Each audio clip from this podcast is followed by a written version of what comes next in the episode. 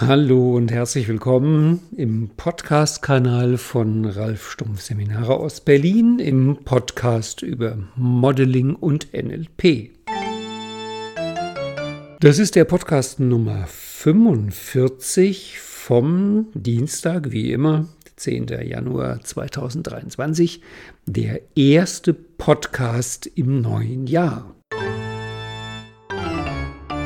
Dieser Podcast erscheint jeden Dienstag, mit Ausnahme der Weihnachtspause und vielleicht eine Pause im Sommer, erscheint jeden Dienstag auf der Seite www.ralfstumpf.de slash podcast und in den üblichen Podcast-Kanälen, wo, das wäre mein Tipp, du den normalerweise auch abonnieren kannst und auf die Art keine Folge versäumst.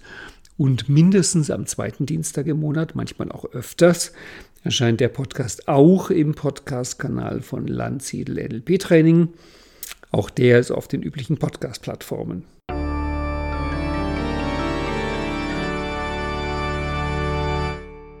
Heute geht's weiter mit dem großen ABC des NLP. Ich hatte letztes Jahr Ende November einen Podcast gemacht den ersten zum großen ABC des NLP. Da bin ich einfach die ABC-Liste durchgegangen, die wir in der Ausbildung auch verwenden und kam immerhin zum Buchstaben B. Also es fing an bei 1000 Ressourcen, endete bei Bodenankern. Und ja, das kam ganz gut an. Das war ja mal ein Versuch. Und darum dachte ich mir, da mache ich weiter. Allerdings wirklich nicht jede Woche. Ich denke, ich werde so vielleicht alle sechs Wochen mal einen Podcast machen aus dieser Reihe, das große ABC des NLP und dann vielleicht im Laufe von ein bis zwei Jahren mich durch das Alphabet durcharbeiten. Bevor wir mit dem ABC loslegen, würde ich aber gerne mal einen kleinen Rückblick halten auf 2022. Immerhin war das das erste Jahr in dieser Podcast-Reihe. Darum sind es ja bisher auch nur 44 Podcasts gewesen. Ich hätte dir jetzt total gerne die meistgehörten Podcasts des Jahres 2022 vorgestellt. Aber die Liste ist vergleichsweise banal, denn Je länger ein Podcast draußen ist, umso häufiger wird er gehört. Das heißt, auf Platz 1 ist einfach der erste Podcast, den ich aufgenommen habe. Und wenn ich äh, berechne, die Anzahl der, der Wiedergaben bezogen auf die Zeit, wie der Podcast draußen ist. Ja, mein Gott, das sind es die letzten drei Podcasts, jetzt der 44, 43 und 42, die ganz oben sind, weil natürlich in den ersten Tagen der Podcast am meisten gehört wird. Aber einige fallen doch raus. Und von daher kann ich dir doch was sagen. Also sehr spannend auf Platz zwei der insgesamt häufigsten Wiedergaben ist der Podcast 29 über die Ebenen des NLP und Psychografie und Spiral Dynamics in einem einzigen Modell.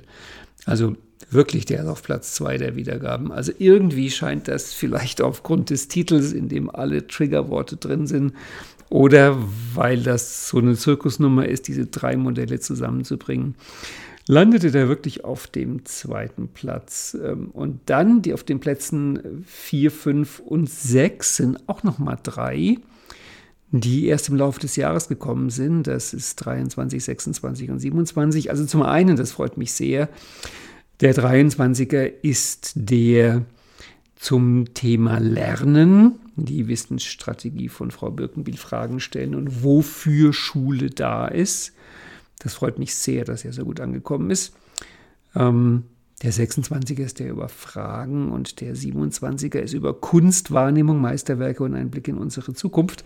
Du merkst schon, es geht thematisch kunterbunt durch den Gemüsegarten, aber immer mit dem Modeling-Blick. Das ist ja das, was hier bei diesem Podcast auch wirklich das verbindende Element ist, dass ich mir die verschiedensten Themen aus NLP nah dran oder auch von NLP relativ weit weg, aber immer anschaue unter diesem Blickwinkel Modeling, was ja für mich auch das wirklich Großartige am NLP ist. Und deswegen mache ich ja NLP, weil ich Modeling machen will und weil ich Modeling mache. Gut, das war der Rückblick. Also wie gesagt, Ende November, als ich den ersten zum großen ABC des NLP gemacht habe, kam ich von Eintrag 1, 1000 Ressourcen, bis Eintrag 31 Bodenanker. Wenn ich heute wieder ungefähr 30 Einträge schaffen sollte, dann würden wir es immerhin den Buchstaben C und D schaffen. Es kam noch der Wunsch, es kam noch der Wunsch, dass es vielleicht noch schöner wäre, wenn ich nicht nur die einzelnen Einträge auf der Liste durchgehe, sondern ein verbindendes Element finde. Ja, das ist eine gute Idee. Ja, was könnte denn das verbindende Element sein? Ich hatte mir erst überlegt, ob ich irgendeine allgemeine Frage nehme oder vielleicht so ein vorgestelltes Problem oder Ziel, aber im Grunde ist es doch viel naheliegender als verbindendes Element das NLP zu nehmen. NLP und Modeling. Und bei jedem einzelnen dieser Begriffe zu schauen, was bietet der eigentlich für einen Blick auf NLP und auf Modeling. Und da geht es gleich los. Wie gesagt, wir starten mit dem Buchstaben C und dem Eintrag 32 auf der Liste und das ist die Cause, Causa, die Ursache. Das ist ja ein Buchstabe aus dem SCORE-Modell, S-C-O-R-E, SCORE-Modell. Und die Buchstaben des SCORE-Modells stehen für Symptom, Cause, also Ursache, Outcome, das ist der Zielpunkt, Ressource und Effekt. Und wenn man sie auf der Timeline richtig anordnet, diese Buchstaben, dann wäre es das C-S-R-O-E, also Zroe-Modell. Und nachdem sich dieses Zroe-Modell so schwer ausspricht, glaube ich, hat Robert Dills damals beschlossen, dass das Score-Modell irgendwie netter klingt. Außerdem, das ist das Schöne im Score-Modell, du kannst damit Stegreifreden halten, indem du diese fünf Buchstaben in der Reihenfolge machst. Also was ist jetzt, wie kam es dazu, wo wollen wir hin, wie werden wir es schaffen und was wird sich daraus ergeben. Und jetzt alphabetisch, weil wir machen hier das ABC des NLP, ist halt das C, die Cause, auf dem ersten Platz. Und das ist schon spannend bezogen aufs NLP, weil ich weiß noch, wie ich damals, das war Mitte, Ende der 80er, als ich anfing, mich ernsthaft mit solchen Sachen wie Psycho und äh, Seelenbeschau und so weiter zu beschäftigen und dann also auch in, frisch nach Berlin gekommen. Ich bin 1986 nach Berlin gekommen, frisch nach Berlin gekommen, so dann die Psychoszene erforscht habe. Und da war ich auch sogar bei drei Psychoanalytikern. Das war sehr skurril, ist vielleicht mal Thema für einen anderen Podcast. Jedenfalls, als ich dann nach vielem Rumsuchen und Ausprobieren irgendwann NLP entdeckt habe, war eine Sache, die mich am NLP wirklich sehr begeistert hat. Also, wo ich dachte, das ist eine tolle Methode dass sich NLP so wenig für Ursachen interessiert hat. Also diese Cause, diese Ursache, die spielte da gar keine große Rolle. Also wo, wo ist denn das her? Warum ist das so? Wie kam es denn dazu? Diese Frage, ja, die wird im NLP auch mal gestellt, aber so richtig im Vordergrund steht die nicht, dachte ich damals. Im Nachhinein gesehen würde ich sagen, es ist eigentlich ein cooles Gerücht über das NLP.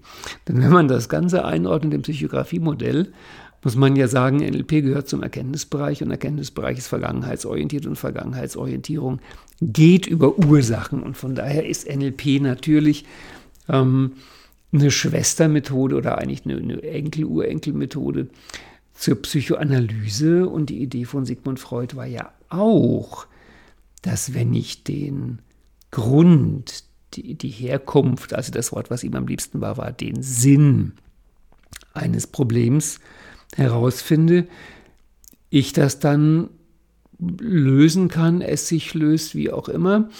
Hm, wahrscheinlich muss man sagen, also Freud hat ja dann später das wieder revidiert und ist davon abgegangen, hat ein neues Modell gefunden, weil er halt gemerkt hat, dass das mit den Ursachen finden doch nicht die Lösung ist.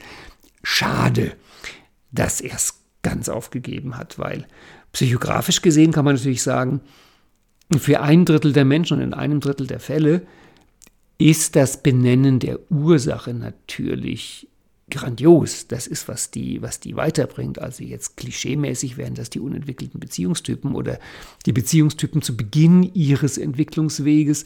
Da ist das Suchen nach der Ursache großartig. Und eigentlich würde es auch sehr gut zum NLP passen, nach der Ursache zu suchen.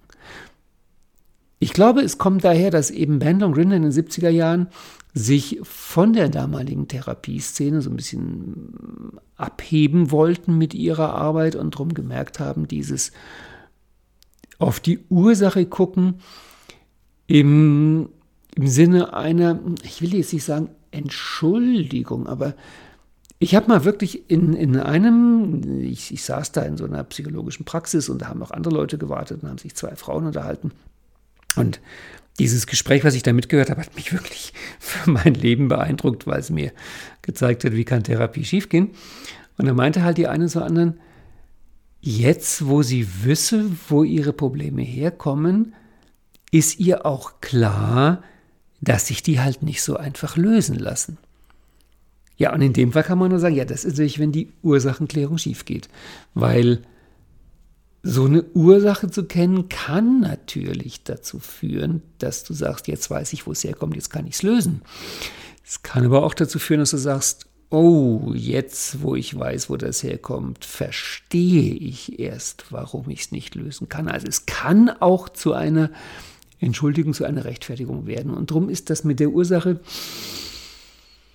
ja, es ist ein zweischneidiges Schwert. Ich würde es nicht missen wollen, aber natürlich wie alle Werkzeuge im NLP ist auch das mit der Ursachenorientierung etwas, was manchmal passt. Also ich würde sagen, in einem Drittel der Fälle passt das und in zwei Drittel der Fälle passt es nicht. Und nachdem ich ja damals, wie ich mit diesen Sachen angefangen habe, halt Erkenntnistyp war, gut, das bin ich heute noch immer, und eher am Beginn meines Entwicklungsweges, hatte ich an dieser Stelle wohl einfach eine gute Intuition, dass ich zu den Leuten gehöre, wo das Suchen nach Ursachen nicht unbedingt die Lösung ist. Also vielleicht gut als Anlauf für die Lösung, aber ich hatte mir da vorher schon auch Gedanken gemacht über die Ursache, aber es wird nicht die wirkliche Lösung sein, weil als Erkenntnistyp führt mein Entwicklungsweg natürlich in den Bereich von SFBT, ein Handlungsbereich und also wenn du dich mit SFBT beschäftigst, mit Solution Focus Brief Therapy nach Steve D. Chaser und Inso Kimberg, dann erlebst du eine Methode, die wirklich nicht nach Ursachen sucht. Also zu lesen, was Steve D. Chaser zum Thema Ursachen schreibt, da fällt jeder NLPler erstmal schreiend auf den Rücken.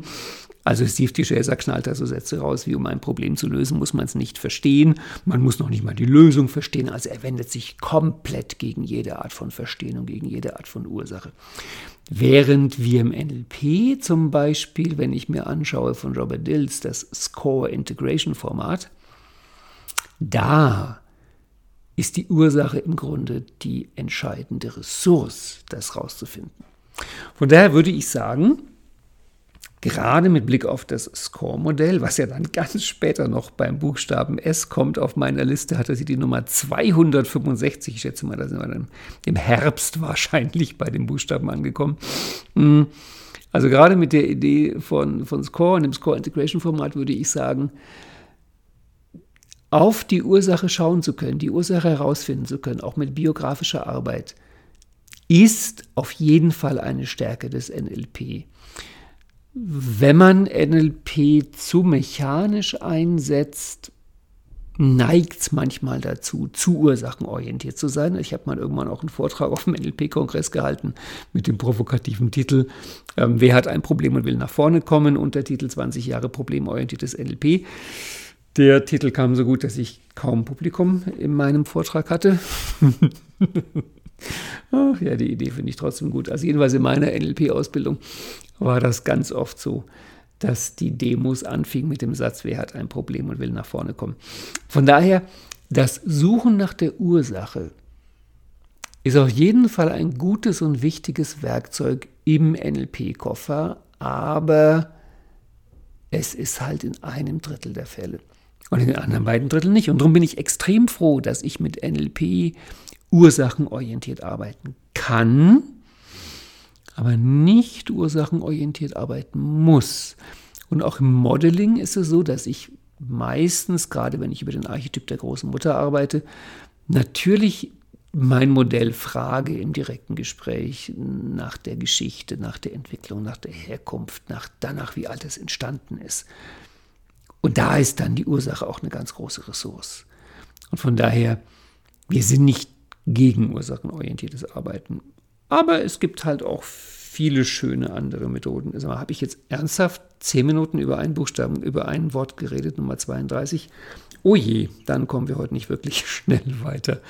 Äh, dann kommt der Begriff Nummer 33, Chaining Anchors. Das gehört zu den Ankertechniken und Ankertechniken hatte ich ja in der ersten Folge schon logischerweise bei 10, 11 und 12. Das war Ankern uns im Gespräch Ankern und äh, Ankern als Januar Practitioner. Chaining Anchors.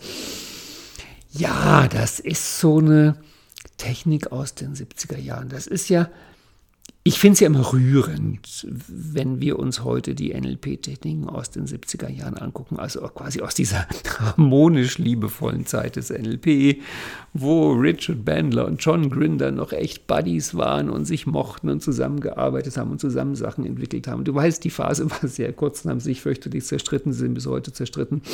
Mm, die ersten Jahre, wo deren Idee, wo NLP hin soll, sich natürlich auch von Monat zu Monat entwickelt hat, wie das linguistisch anfing, wie die dann Virginia Satir modelliert haben, wie es dann plötzlich eine andere Richtung wurde und eher therapeutisch war, wie dann Milton Erickson in deren Leben trat, wie sie dann NLP wieder komplett umgebaut haben, wie der Einfluss von Gregory Bateson zu spüren war, wie dann Robert Dills mitgemischt hat.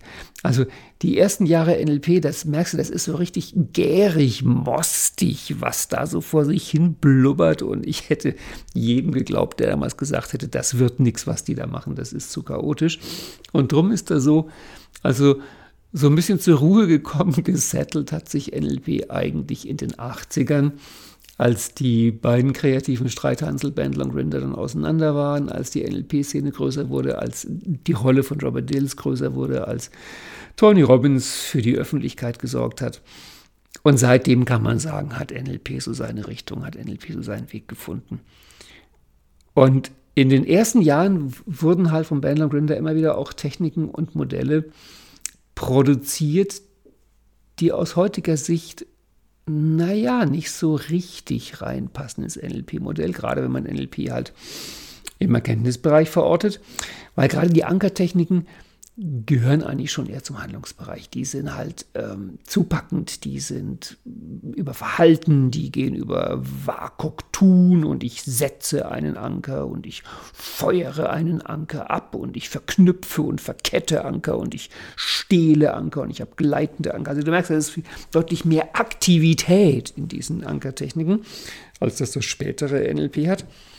Und es ist aber gut, das trotzdem alles zu wissen und zu können, weil ja NLP oder ich sag's mal andersrum, Jordan Peterson definiert ja Denken als abstraktes Handeln, sodass man sagen kann, NLP ist sehr aktiv und sehr handlungsorientiert innen drin, also Arbeit mit den Sinnen innen, das Spazierengehen und Tun und Umbauen, Renovierungsmaßnahmen in der Landkarte, in der mentalen Welt.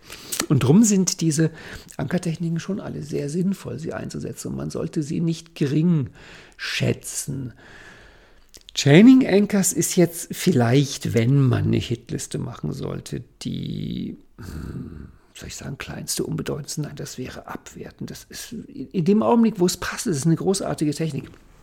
Chaining Anchors, also Anker verketten, heißt im Grunde, wenn du einen bestimmten Ablauf, eine bestimmte Strategie, eine bestimmte Schrittfolge, nehmen wir an, sie hat fünf Schritte, üben willst, dass du diese fünf Schritte immer in dieser Reihenfolge machst, dann machst du es halt so, dass du für jeden dieser fünf Schritte einen Anker setzt und dann diese fünf Anker immer wieder in dieser bestimmten Reihenfolge abfeuerst, hätten die am Anfang gesagt. Wir würden heute vielleicht sagen, dass du sie aktivierst. Das kann ganz simpel sein. Nehmen wir an, du willst eine bestimmte Schrittfolge von etwas, auch von einem mentalen Prozess, ähm, lernen und integrieren, dann könntest du einfach fünf Orte in deiner Wohnung nehmen. Fünf Orte in deinem Zimmer. Die können jeweils wirklich nur einfach einen Schritt auseinander sein. Fünf Bodenanker. Fünf Zettel mit den Zahlen 1, 2, 3, 4, 5. Und dann gehst du von Zettel zu Zettel und jeweils auf dem Zettel aktivierst du das, was auf dem Zettel steht. Und irgendwann wirst du merken, dass bereits, wenn du innerlich den ersten Anker aktivierst, blop, blop, blop, blop, blop, die anderen fünf sich wie durch Zauberhand quasi automatisch mit aktivieren. Und eine Anwendung von Jaining Anchors, die finde ich sehr schön. Die finde ich also auch bis heute sehr alternativlos. Also da wüsste ich nichts Besseres als Chaining Anchors. Und zwar geht es darum, wie du von einem emotionalen Zustand in einen anderen emotionalen Zustand kommen kannst. Nehmen wir an, du hast manchmal Augenblicke von völliger Passivität, die schon beinahe Richtung Lähmung und Niedergeschlagenheit und Niedergedrücktheit und sowas geht. Und du würdest dir in solchen Augenblicken wünschen, dass du hochmotiviert und leidenschaftlich bist. Dann ist es natürlich ein netter Gedanke und eine schöne Illusion zu sagen, ich setze mir jetzt irgendeinen Mega-Monster-Power-Anker, wo ich in einem Schritt von Lähmung zu Leidenschaft komme. Aber das wird dein Körper nicht mitmachen. Das wird nicht so schnell gehen.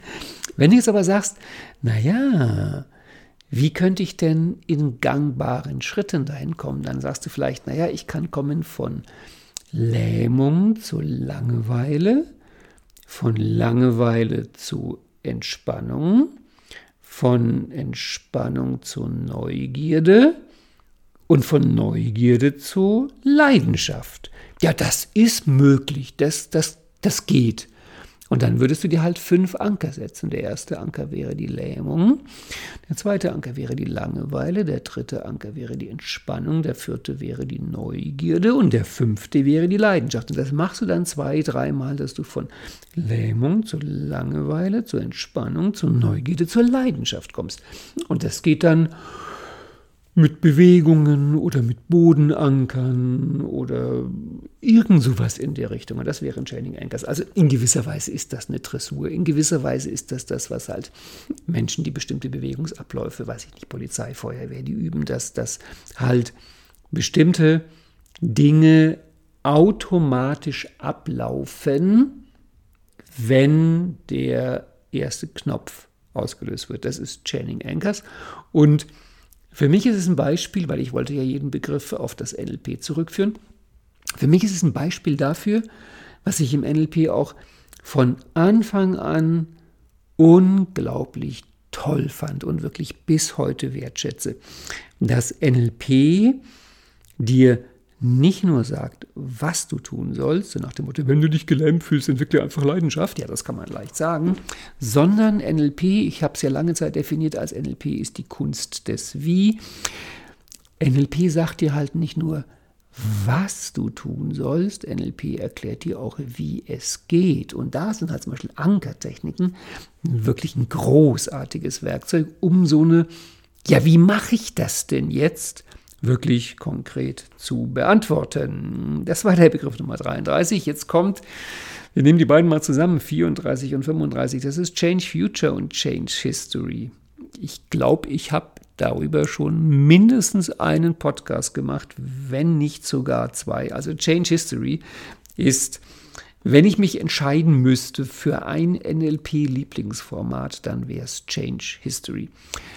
Das liegt wahrscheinlich auch daran, dass ich Erkenntnistyp bin und ich glaube, Change History ist das Erkenntnistyp-Format. Ich finde aber schön, dass jetzt hier einfach alphabetisch Change Future und Change History nacheinander kommt, denn das erlaubt mir kurz darüber zu reden, dass man Timeline-Formate halt auch sehr gut spiegeln kann.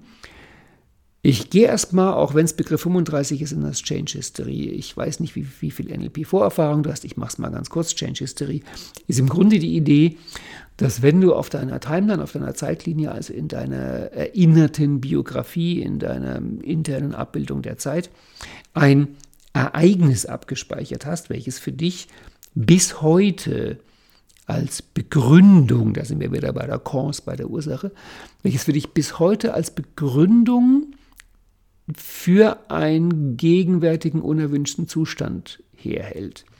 Dann ist Change History die Idee, dass wir an dieser Begründung arbeiten.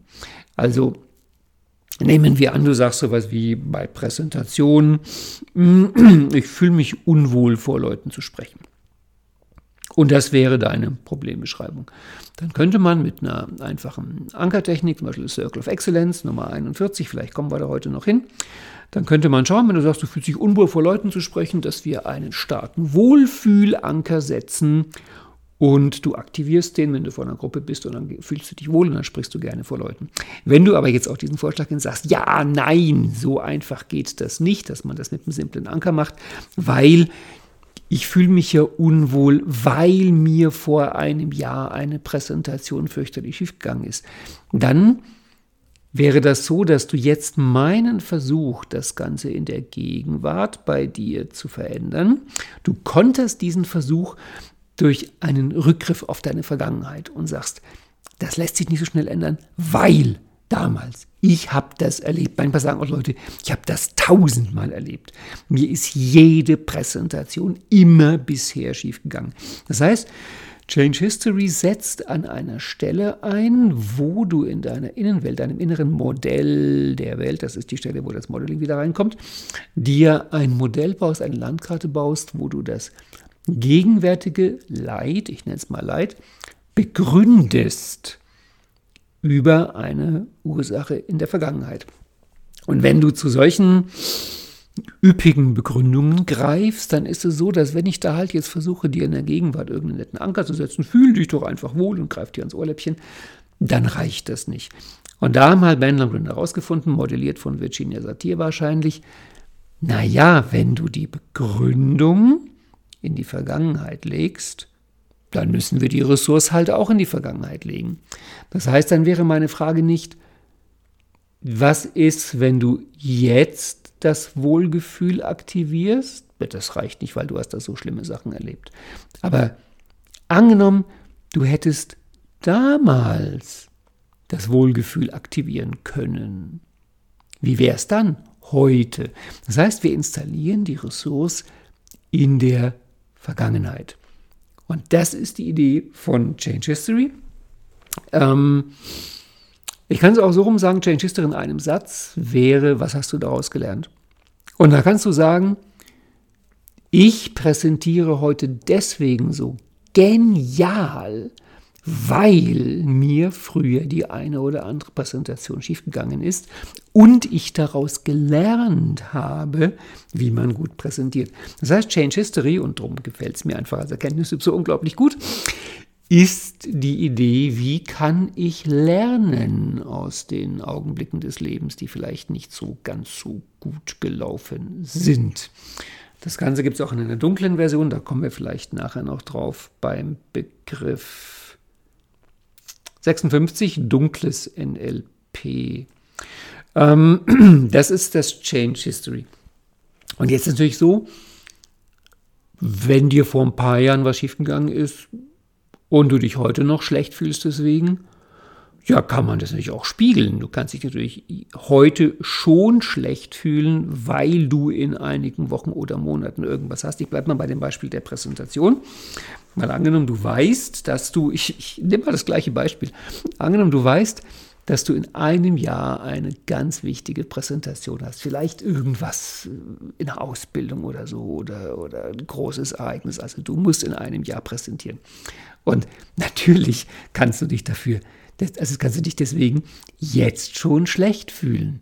Das heißt, du fühlst dich dann jetzt schlecht, weil, das ist ein bisschen komisch, das Wort weil auf die Zukunft zu beziehen, aber du fühlst dich dann deswegen jetzt schlecht, weil du in einem Jahr dieses Ereignis hast.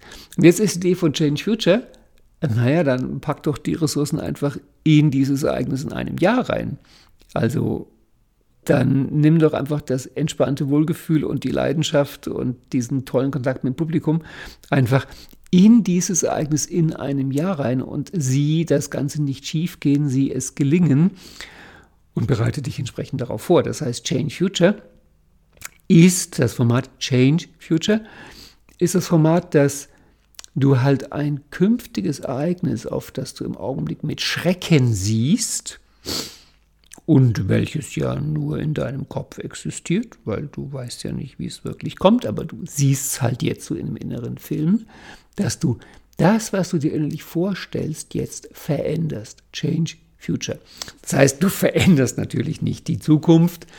Gut, du veränderst die Zukunft sowieso durch alles, was du im Augenblick machst, aber du veränderst nicht die wirklich, wirklich echt, echt wirkliche Zukunft, du veränderst ein Bild von der Zukunft. Aber genauso wie ein schauerliches Zukunftsbild dich in der Gegenwart schwächen kann, kann ein erfreuliches Zukunftsbild dich in der Gegenwart stärken. Und jetzt gibt es eine spannende Frage bei Change History, Change Future, also bei der Idee, wie spiegle ich ein Format an der Timeline. Bei Change History machen wir so, dass wir sagen, nimm mal diese Ressource, zum Beispiel Entspannung und Wohlgefühl, und installiere diese Ressource auf deiner Timeline kurz bevor das Ereignis damals stattgefunden hat, was du als Ursache angesehen hast und so weiter und so fort. Also kurz vorher und dann geh damit nochmal durch bis in die Gegenwart. Wenn du das Ganze jetzt in die Zukunft spiegelst, also in die Präsentation in einem Jahr, ist die Frage, bleibst du bei dem Muster, dass du die Ressource davor installierst oder spiegelst du auch das und installierst die Ressource nach dem Ereignis? Das ist jetzt eine komische Frage, wa? Also, nehmen wir an, du hast in einem Jahr eine Präsentation, würdest du dann die Ressourcen kurz vor der Präsentation ankern oder würdest du sie kurz nach der Präsentation ankern? Und ich kürze mal diesen unglaublich spannenden, diese unglaublich spannende Frage jetzt ab durch die simple Antwort: Es geht beides. Du kannst sie davor und danach installieren, denn von Change Future gibt es zwei Variationen. Und die Frage, ob du sie lieber davor oder danach installierst, hängt ganz einfach ab von der Antwort auf die Frage, ja, du hast in einem Jahr eine Präsentation, du hast Angst, dass die schief geht. Ja, kannst du dir denn überhaupt vorstellen, dass sie gut gehen könnte?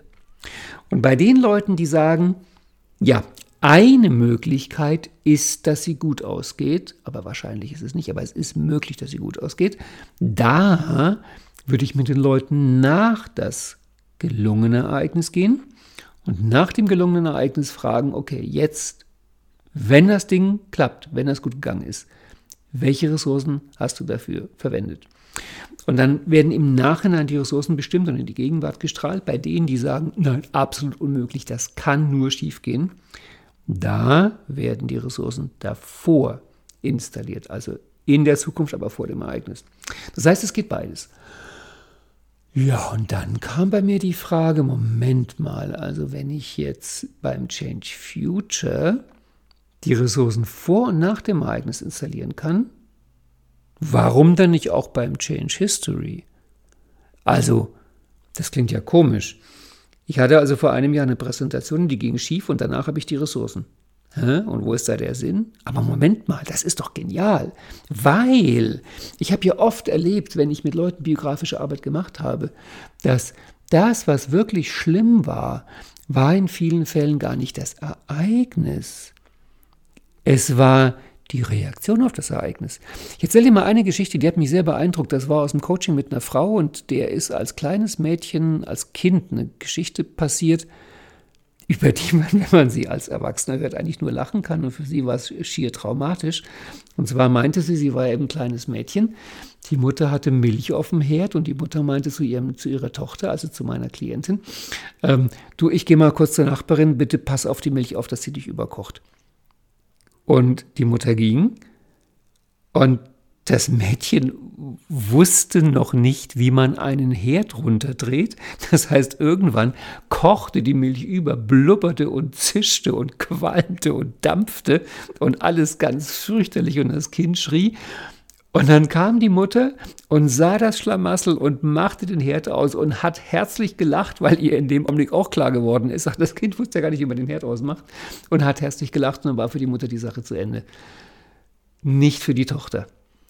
Die hat nämlich mir später im Coaching gesagt, sie hat in dem Augenblick so viel Panik erlebt, so viel Entsetzen und das Lachen ihrer Mutter war dann das Schlimmste, weil die Mutter in dem Augenblick null Rapport hatte. Das heißt, nachdem die Mutter in dem Augenblick einfach gelacht hat und kein bisschen Empathie hatte, einfach weil sie sich vermutlich nicht vorstellen konnte, dass das für die Kleine gerade so ein schreckliches Ereignis ist, war das Schlimme eigentlich die Reaktion der Mutter und gar nicht der Milchtopf, der übergekocht ist. Das heißt, du könntest jetzt überlegen, bei der Präsentation vor einem Jahr, die schiefgegangen ist in unserer Metapher, Angenommen, die Präsentation vor einem Jahr wäre genauso schiefgegangen, wie sie schiefgegangen ist, aber du hättest direkt hinterher, eine Stunde danach, spätestens am nächsten Tag, die Ressourcen gehabt, die du gebraucht hättest, um zu sagen, das arbeite ich jetzt auf. Daraus lerne ich was. Aus dieser Erfahrung mache ich jetzt das Bestmögliche. Ich werde zu einem anderen Menschen werden. Life will never be the same. Das ist der Satz von Tony Robbins. Wenn du dieses Ereignis damals so genutzt hättest, wo wärst du dann heute? Und das ist Change History mit den Ressourcen danach. Und ich fand diesen Prozess für mich persönlich extrem spannend. Was ich dir jetzt da in zehn Minuten erzähle, der beiden Prozesse bei mir über Jahre gelaufen ist. Also, das erste war, ich habe in meiner eigenen NLP-Ausbildung Change History kennengelernt. Vergangenes Ereignis als Ursache für gegenwärtiges Leid. Ressourcen werden aktiviert und installiert vor dem Ereignis. Im Nebensatz kam Change Future irgendwann vor. Dann habe ich später, also wir haben es nicht richtig geübt, dann habe ich später natürlich dann für mich als NLP-Trainer und Coach Change Future entdeckt und, und ausgearbeitet und habe dann irgendwann gemerkt, äh, ja Moment, jetzt mal die Ressourcen vorher oder hinterher. Beides probiert, äh, das, also was ich jetzt in zwei Sätzen sage, ging über Jahren und irgendwann gemerkt, ey, ist ja spannend, ich kann die Ressourcen beim Change Future davor und dahinter installieren. Und wieder einige Jahre später kam mir dann der Gedanke, ja, Moment mal, wenn das im Change Future geht, warum geht das nicht auch im Change History? Und natürlich ist die dritte Möglichkeit auch noch naheliegend, da steht es hier nicht auf der Liste, man könnte sagen, das ist 35b, das wäre dann Change Presence. Die Idee, ja, geht das denn nicht auch in der Gegenwart? Da muss man dazu sagen, damit das kein Collapsing Anchors wird, weil Collapsing Anchors ist ja ein Change History ohne Timeline, müsste man sagen, Change Presence wäre dass ich mich sehr bewusst auf der Timeline bewege in der Gegenwart, also eingespannt zwischen Vergangenheit und Zukunft und in dieser Gegenwart, die ich auf der Timeline erlebe, Ressourcen aktiviere. Das gibt es auch, das ist auch ein spannendes Format, da könnte man vielleicht bei Safe Nurturing in der Gegenwart drauf kommen. Und wir haben damit in, oh, liebe Güte, in über einer halben Stunde immer schon mal vier Begriffe durch. Aber die nächsten eins, zwei, drei, vier, fünf Begriffe gehen schnell, weil das ist von 36 bis 40 Chunk Down, Chunk Sidewise, Chunk Up, Chunk Größe und Chunking. Das heißt, wir haben die nächsten fünf Begriffe, die alle mit Chunking zu tun haben. Über Chunking könnte ich im Grunde auch einen eigenen Podcast machen. Ähm, Chunking ist kein NLP-Format, Chunking ist eine NLP-Technik, die ich gleich erklären werde. Und es ist, wenn ich eine Technik des NLP herausheben sollte als die wichtigste, dann hätte Chunking gute Chancen, dass ich es nenne. Ah, vielleicht ist doch eine andere assoziieren, dissoziieren, ich weiß es nicht. Jedenfalls, Chunking gehört auf jeden Fall zu den wichtigsten NLP-Techniken. Es geht das Gerücht, dass das Wort von Bandler ins NLP eingeführt worden ist, weil Bandler, so geht das Gerücht, wohl irgendjemand ist, der sich mit Computern auskennt, wo das Wort Chunking auch eine Rolle spielt. Der Chunk auf Englisch ist der Block, die Einheit, der Klotz. Und Chunking bedeutet, dass ich sozusagen etwas stückele, dass ich Stücke davon abschneide. Und die Chunk-Größe bezogen auf Informationen, also auch in der Informatik, in der IT, was Bentley eben gemacht hat angeblich, ist die Frage, wie groß sind die Informationen, die ich verarbeite. Darum ist die Chunk-Größe, Begriff Nummer 39, so wichtig, denn mh, hm, Lernen zum Beispiel geht nur, wenn die Informationen die richtige Chunk-Größe haben. Wenn du zu klein chunkst, also wenn du zu sehr ins Detail gehst, wenn viel zu viel Kleinzeug kommt, kann das zu völliger Verwirrung führen. Und wenn du zu groß chunkst, also das Ganze zu abstrakt ist und dann vielleicht im Coaching bist und dein Coachie fragt dich, was soll ich machen? Und du sagst, ach, sei doch einfach glücklich, dann wäre das eine zu große Chunkgröße. Und darum ist gerade auch jetzt im Trainertraining oder wenn, wenn Lehrer zu mir kommen, die sich halt mit Lernen, Lehren beschäftigen, ist die richtige Chunkgröße, die richtige Größe von Informationsblöcken gehört zum Wichtigsten, was du drauf haben musst, wenn du, Leute, wenn du Leuten was beibringst und natürlich auch, wenn du etwas lernen willst. Und wenn ich die Chunkgröße vergrößere, dann sage ich Chunk up oder auf Deutsch hochchunken. Da gibt es so ein schönes englisches Wort. Chunk down ist dann logischerweise, wenn ich rein chunke oder runter chunke. Also mache ich die Chunkgröße kleiner und Chunk sidewise ist, wenn ich ähm, auf der gleichen Ebene äh, auf die Seite gehe. Ich erkläre das gleich alles. Die deutschen Worte für Chunk down, Chunk sidewise und Chunk up ist, Chunk down ist spezifizieren. Chunk up ist verallgemeinern und Chunk sidewise ist vergleichen. Also Chunk down spezifizieren ist die Frage, was ist dafür ein Beispiel, was ist davon ein Teil. Chunk up verallgemeinern ist, wofür ist das ein Beispiel, wovon ist das ein Teil. Und Chunk sidewise ist, was ist vergleichbar, was ist ähnlich. Ich gebe dir meist ein konkretes Beispiel dafür. Nehmen wir an, wir starten mit dem Begriff Auto. Dann wäre ein Chunk Down, also die Frage, was ist Teil davon, was ist ein Beispiel für Auto. Könntest du sowas sagen wie Cabrio, Limousine, Bus, Sportwagen, Van, sowas in der Richtung. Chunk Down von Auto könnte auch sein Türe, Reifen, Lenkrad. Chunk Down von Auto könnte auch sein Gummi, Blech, Plastik, Holz. Chunk Down könnte auch sowas sein wie Diesel, Benziner, Elektro. Chunk Down könnte auch sowas sein wie VW, Opel, Kia, Ford. Chunk Down könnte auch sein A, U, T, O. Und jetzt merkst du schon, ach so, es gibt gar nicht nur ein Chunkdown.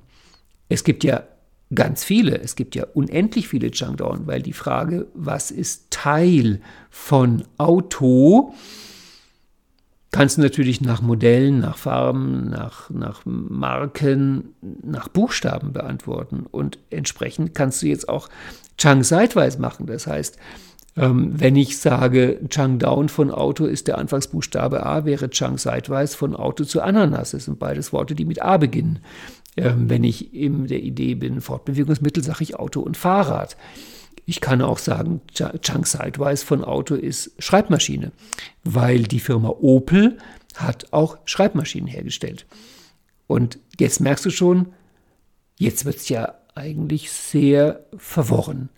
Weil wenn ich sage Auto ist Teil von Opel, weil Opel stellt eben unter anderem Autos her und Opel ist aber auch eine Automarke und von daher im Grunde auch ein Changdown von Auto. Ja, ui, das geht ja kreuz und quer und drunter und drüber. Und drum ist Chunking die in meiner Welt wichtigste Kreativitätstechnik. Also, wenn du Probleme hast mit Brainstorming, dann üb Chunking, weil Chunking ist die Kreativitätstechnik. Und bei Frau Birkenbiel hieß das Ganze kategorisieren. Also ihr Wort für Chunking war kategorisieren und sie meinte auch kategorisieren ist eine der wichtigsten mentalen Techniken und die Kreativitätstechnik überhaupt. Das heißt, wenn du auf Ressourcen kommen willst, wir hatten sie beim letzten Mal mit 1000 Ressourcen, das ist ja eine Technik, die baut auf Chunking auf. Das heißt, wenn du Ideen generieren willst, wenn du auf Ideen kommen willst, wenn du Ressourcen finden willst, wenn du mit Leuten Smalltalk machen können willst. Diese meisten von diesen Sachen hängen davon ab, dass du einen Chunk Down machen kannst. Wenn du in die Kreativität gehst, brauchst du ganz viele Chunk Sidewise, du brauchst Vergleiche. Das ist ein bisschen so wie. Wenn du, das habe ich jetzt in den nächsten Tagen im Trainertraining, machen wir Storytelling, da geht es darum, wie bekomme ich Emotionen in eine Geschichte rein. Da musst du Chunk abmachen. Da wird die logischen Ebenen hoch, immer größer. Da gehe ich in die Werte, in die Persönlichkeit, in die Zugehörigkeit, bis in die Spiritualität. Also du merkst, ich könnte wirklich einen ganzen Podcast über Chunking machen, weil ich bin absolut begeistert von dieser Technik. Die lohnt sich zu üben und ich gebe dir zwei Tipps, wie du sie üben kannst. Nämlich es gibt Witze, die auf Chunking basieren. Aber bevor ich dir den Witz erzähle oder die Konstruktion der Witze, angenommen, du hast ein Kind und willst mit dem Kind Chunking üben und willst mit dem Kind auf die etwa der Kreativität üben, dann kannst du sowas sagen wie, sag mir mal ein Wort Und dann sag mir noch ein zweites Wort, was damit nichts zu tun hat. Und ich sag dir, was die beiden Worte gemeinsam haben und hinterher spielen wir es andersrum. Und dann kommt vielleicht sowas wie Trompete und Bahnhof. Und jetzt musst du dir überlegen, Gottes Willen, was haben eine Trompete und ein Bahnhof gemeinsam? Da könnte sein, dass du an dieses ähm, Signalgeräusch denkst oder das Blech eine Rolle spielt oder wenn, wenn dir überhaupt nichts anderes einfällt, sagst du Hauptworte der deutschen Sprache. Und natürlich merkst du, dass es gibt keine zwei Worte, es gibt keine zwei Begriffe, wo du nicht irgendeine Gemeinsamkeit finden kannst. Und darum ist das halt so eine großartige Vernetzungstechnik und so eine großartige Gehirnworkout. Und die beiden Witzformen, mit denen du Chunking üben kannst, ist einmal die Witzform, was haben das eine und das andere gemeinsam? Und die Witzform, was ist der Unterschied zwischen dem einen und dem anderen? Es gibt ganz viele Witze in dieser Art. Ich stelle dir mal zwei billige vor. Der eine ist, was haben eine Jeans und eine Behörde gemeinsam? An allen wichtigen Stellen sitzen Nieten. Das wäre ein Chunk Sidewise Witz, der über Gemeinsamkeiten geht. Und die, die ähm, alternative Form dazu ist, was ist der Unterschied zwischen einem Taschenrechner und einer Behörde? Beim Taschenrechner werden führende Nullen unterdrückt. Das ist auch ein Chunk Sidewise Witz, aber der geht über Unterschiede. Und wenn du dir, ich habe darüber auch ein Newsletter geschrieben, wenn du dir zwei Begriffe nimmst und immer überlegst, was haben die gemeinsam, was ist der Unterschied, sehr gerne auch einen eher abstrakten und einen eher konkreten. Also der der Newsletter ging damals zum einen, was haben, was haben NLP und ein Gartenzwerg gemeinsam und was ist der Unterschied zwischen NLP und einer Zahnbürste. Und wenn du in meinem Newsletter guckst, also wenn du den Newsletter noch nicht, noch nicht ähm, abonniert hast, dann wird es jetzt aber Zeit, das zu machen. Der kommt jeden Samstag früh morgens um 6 Uhr in deinem E-Mail-Postfach einen Text über NLP, wenn du ihn äh, abonnieren möchtest, www.ralfstumpf.de slash newsletter. Und in den in der Begrüßungs-E-Mail, die du dann bekommst, ist auch der Link auf das Newsletter-Archiv. Und da ist es die Nummer, weiß ich nicht, vielleicht schreibe ich es in den Text mit dazu, wo du Reihe von Witzen findest, die damals aus der Community gekommen sind, die sich alle aufbauen auf, was ist der Unterschied zwischen NLP und einer Zahnbürste und was hat NLP mit einem Gartenzwerg gemeinsam. Chunking. Also ich glaube, wir sind froh, wenn wir heute den Buchstaben C schaffen, oder? Jetzt kommt Begriff Nummer 41. Circle of Excellence. Das ist eine klassische Ankertechnik, auch aus den 70er Jahren. Manchmal heißt die auch Moment of Excellence, da würde sie halt jetzt beim Buchstaben M stehen, aber hier steht sie bei Circle of Excellence.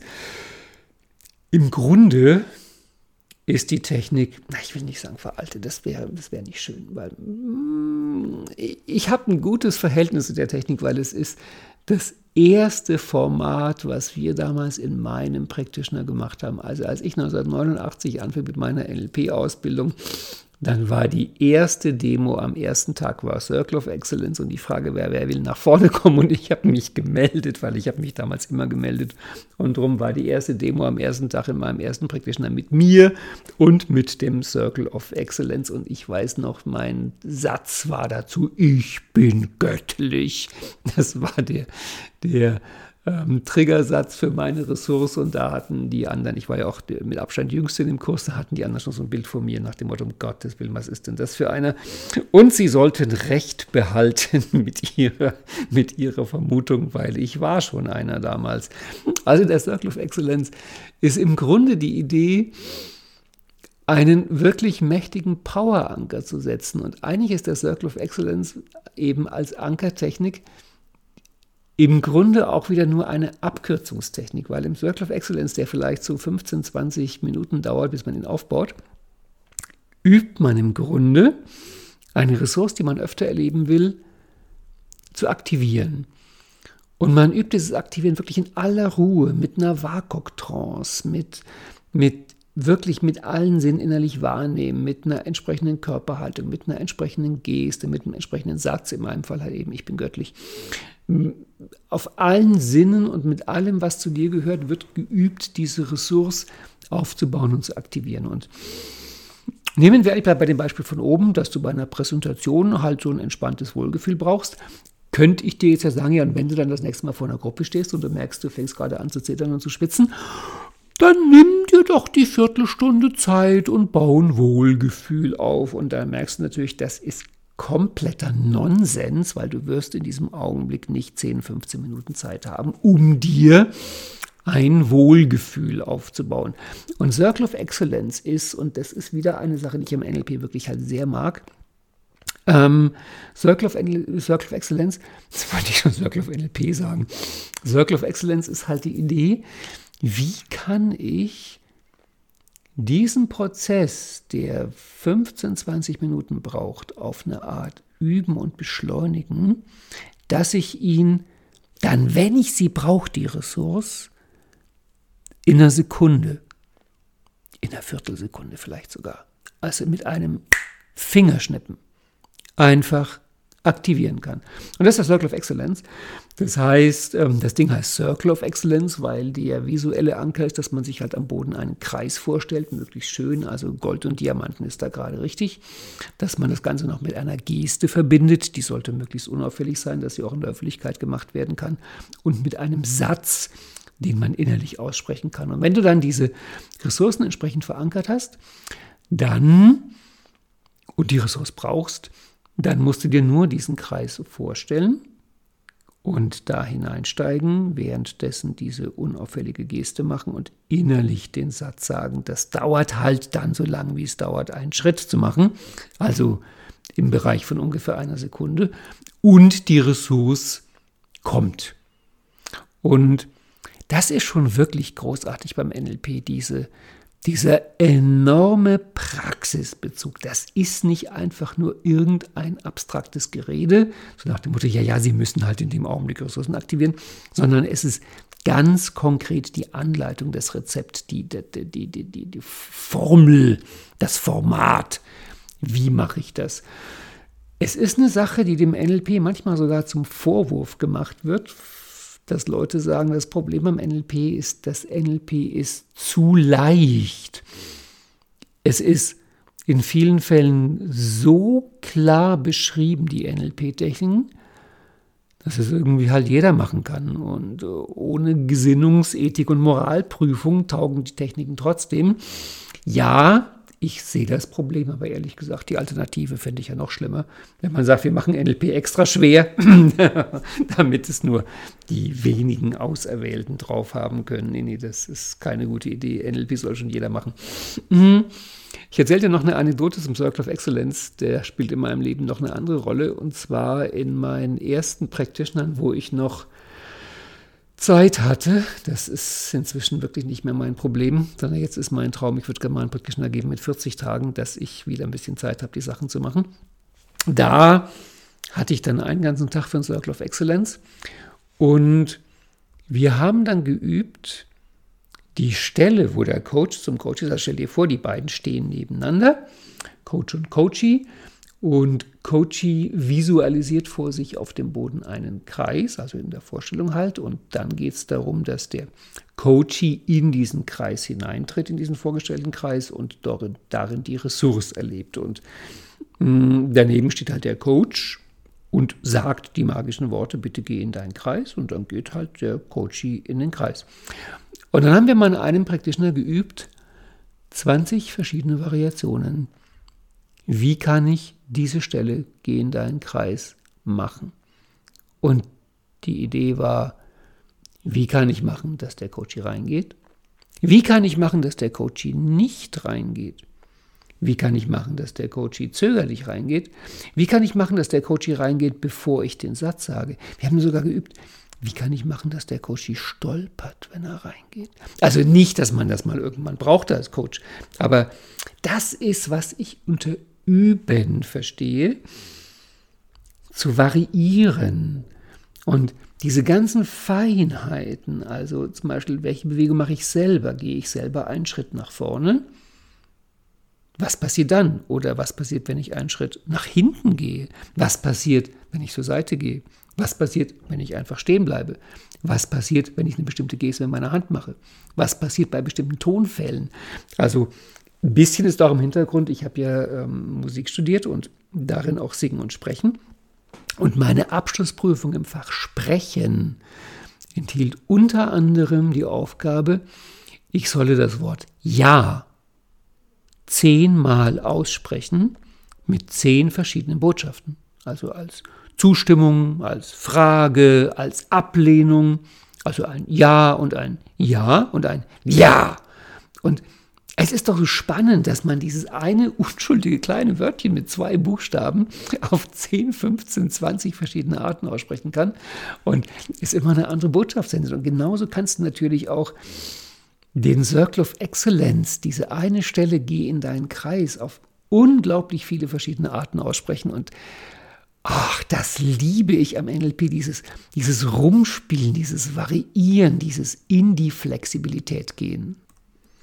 Also du merkst schon, mit der Idee, jeden Begriff noch zu verbinden mit dem NLP, da schaffen wir heute keine 30 Begriffe. Das glaube ich, dieses, diese Serie, das ABC des NLP wird sich über Jahre erstrecken.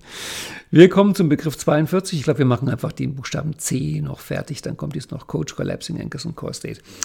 Ähm, Begriff 42 ist Coach, DVNLP. Das ist spannend. Das ist eine Ausbildungsstufe. Und da kann ich mal zwei, drei Sachen sagen. Das ist ja das Lustige an dieser ABC-Liste, dass es eben wirklich total quer durch den Gemüsegarten geht von den Themen her. Da kann ich was sagen zu den Ausbildungsstufen. Es fing an mit Practitioner und Master Practitioner. Das ist, was Band Longrinder damals gemacht haben und jahrelang war das so. Und dann haben die Leute halt den Practitioner gemacht und den Master Practitioner gemacht und in diesen beiden Stufen war das gesamte Wissen und Können des NLP mit drin.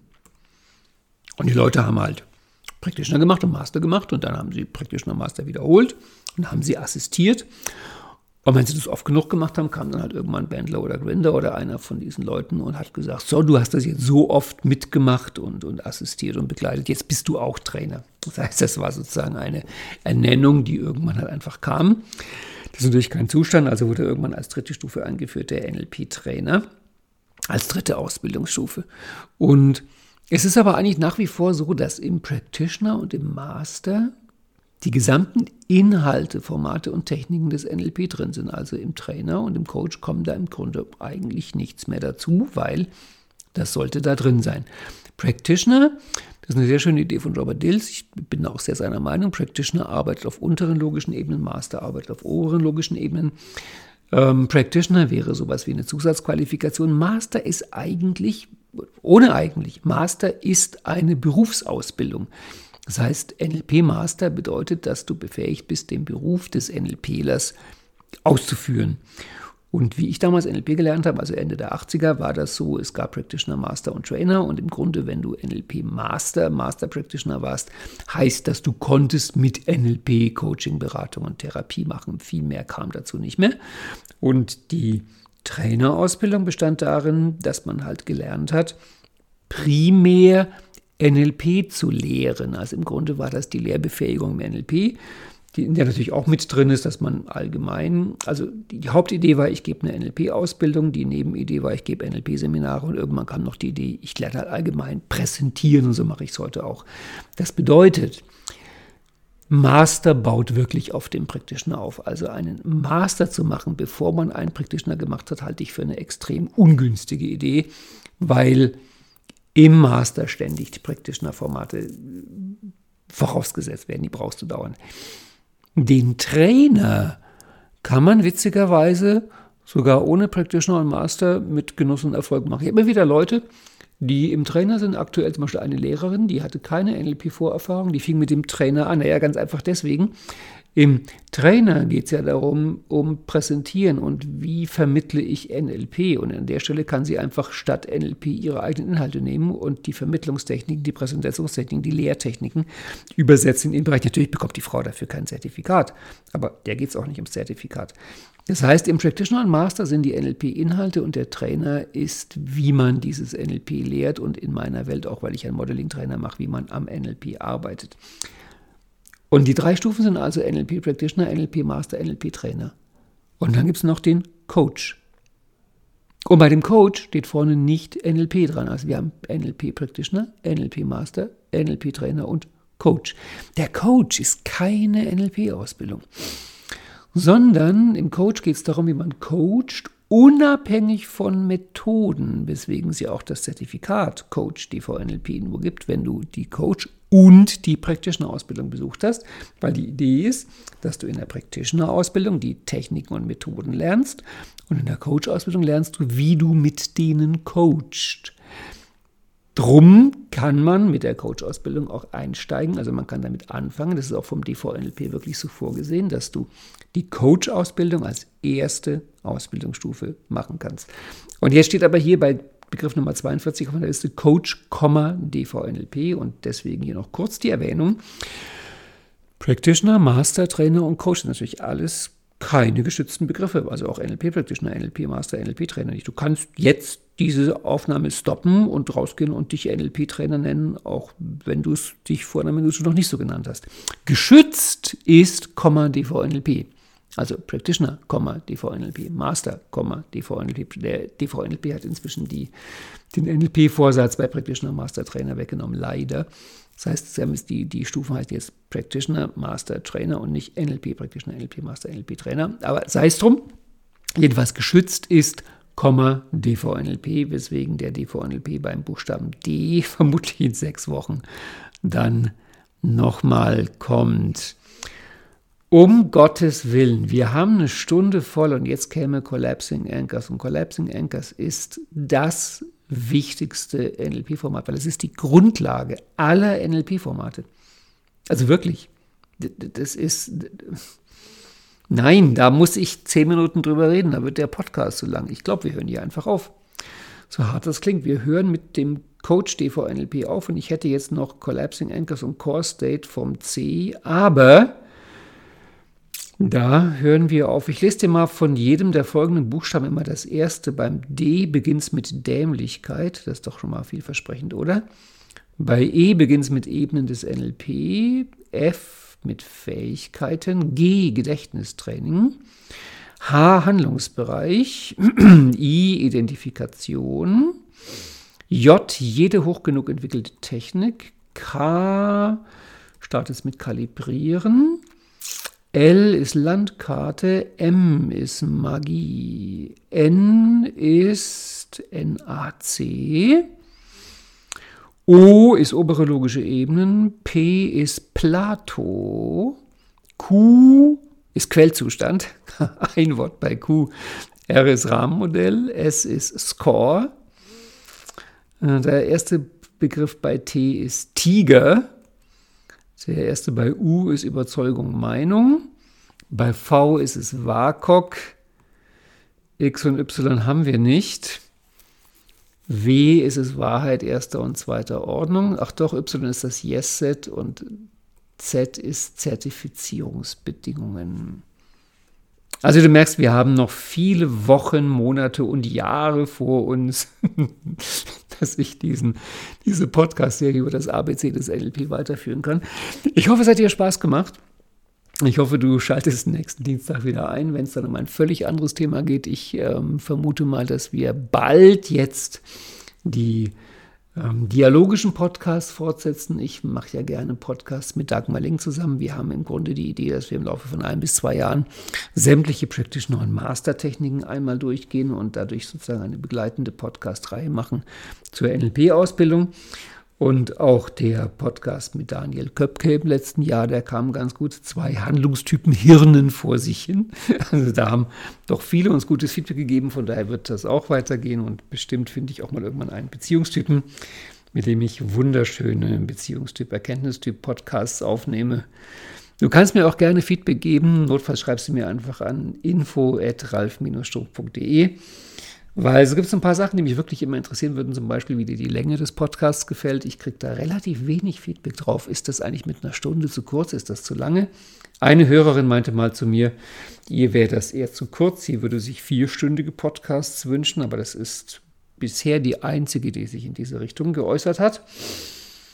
20 Minuten, 30 Minuten. Ich höre auch mal lieber längere Podcasts. Also ehrlich gesagt, wenn ich, ich höre gerne und viele Podcasts, aber So einen 10-Minuten-Podcast mache ich meistens gar nicht an. Also ich finde auch so eine Stunde eigentlich eine sehr angenehme Länge für einen Podcast.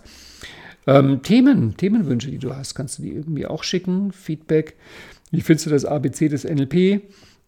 Welche Themen wünschst du dir? Welche Gesprächspartner wünschst du dir? So ist dann dieser Podcast auch ein Gemeinschaftsprojekt. Ich hoffe, dir hat es gefallen. Mir jedenfalls hat es gefallen. Ich finde das eine ganz großartige Idee, das ABC des NLP durchzugehen und zu wissen, dass das ein Werk ist, was über Monate und Jahre tragen wird, aber warum eigentlich nicht? Langfristig Projekte sind etwas Schönes. In diesem Sinne danke ich dir fürs Zuhören und wir hören uns nächsten Dienstag wieder bei diesem Podcast über Modeling und NLP. Tschüss!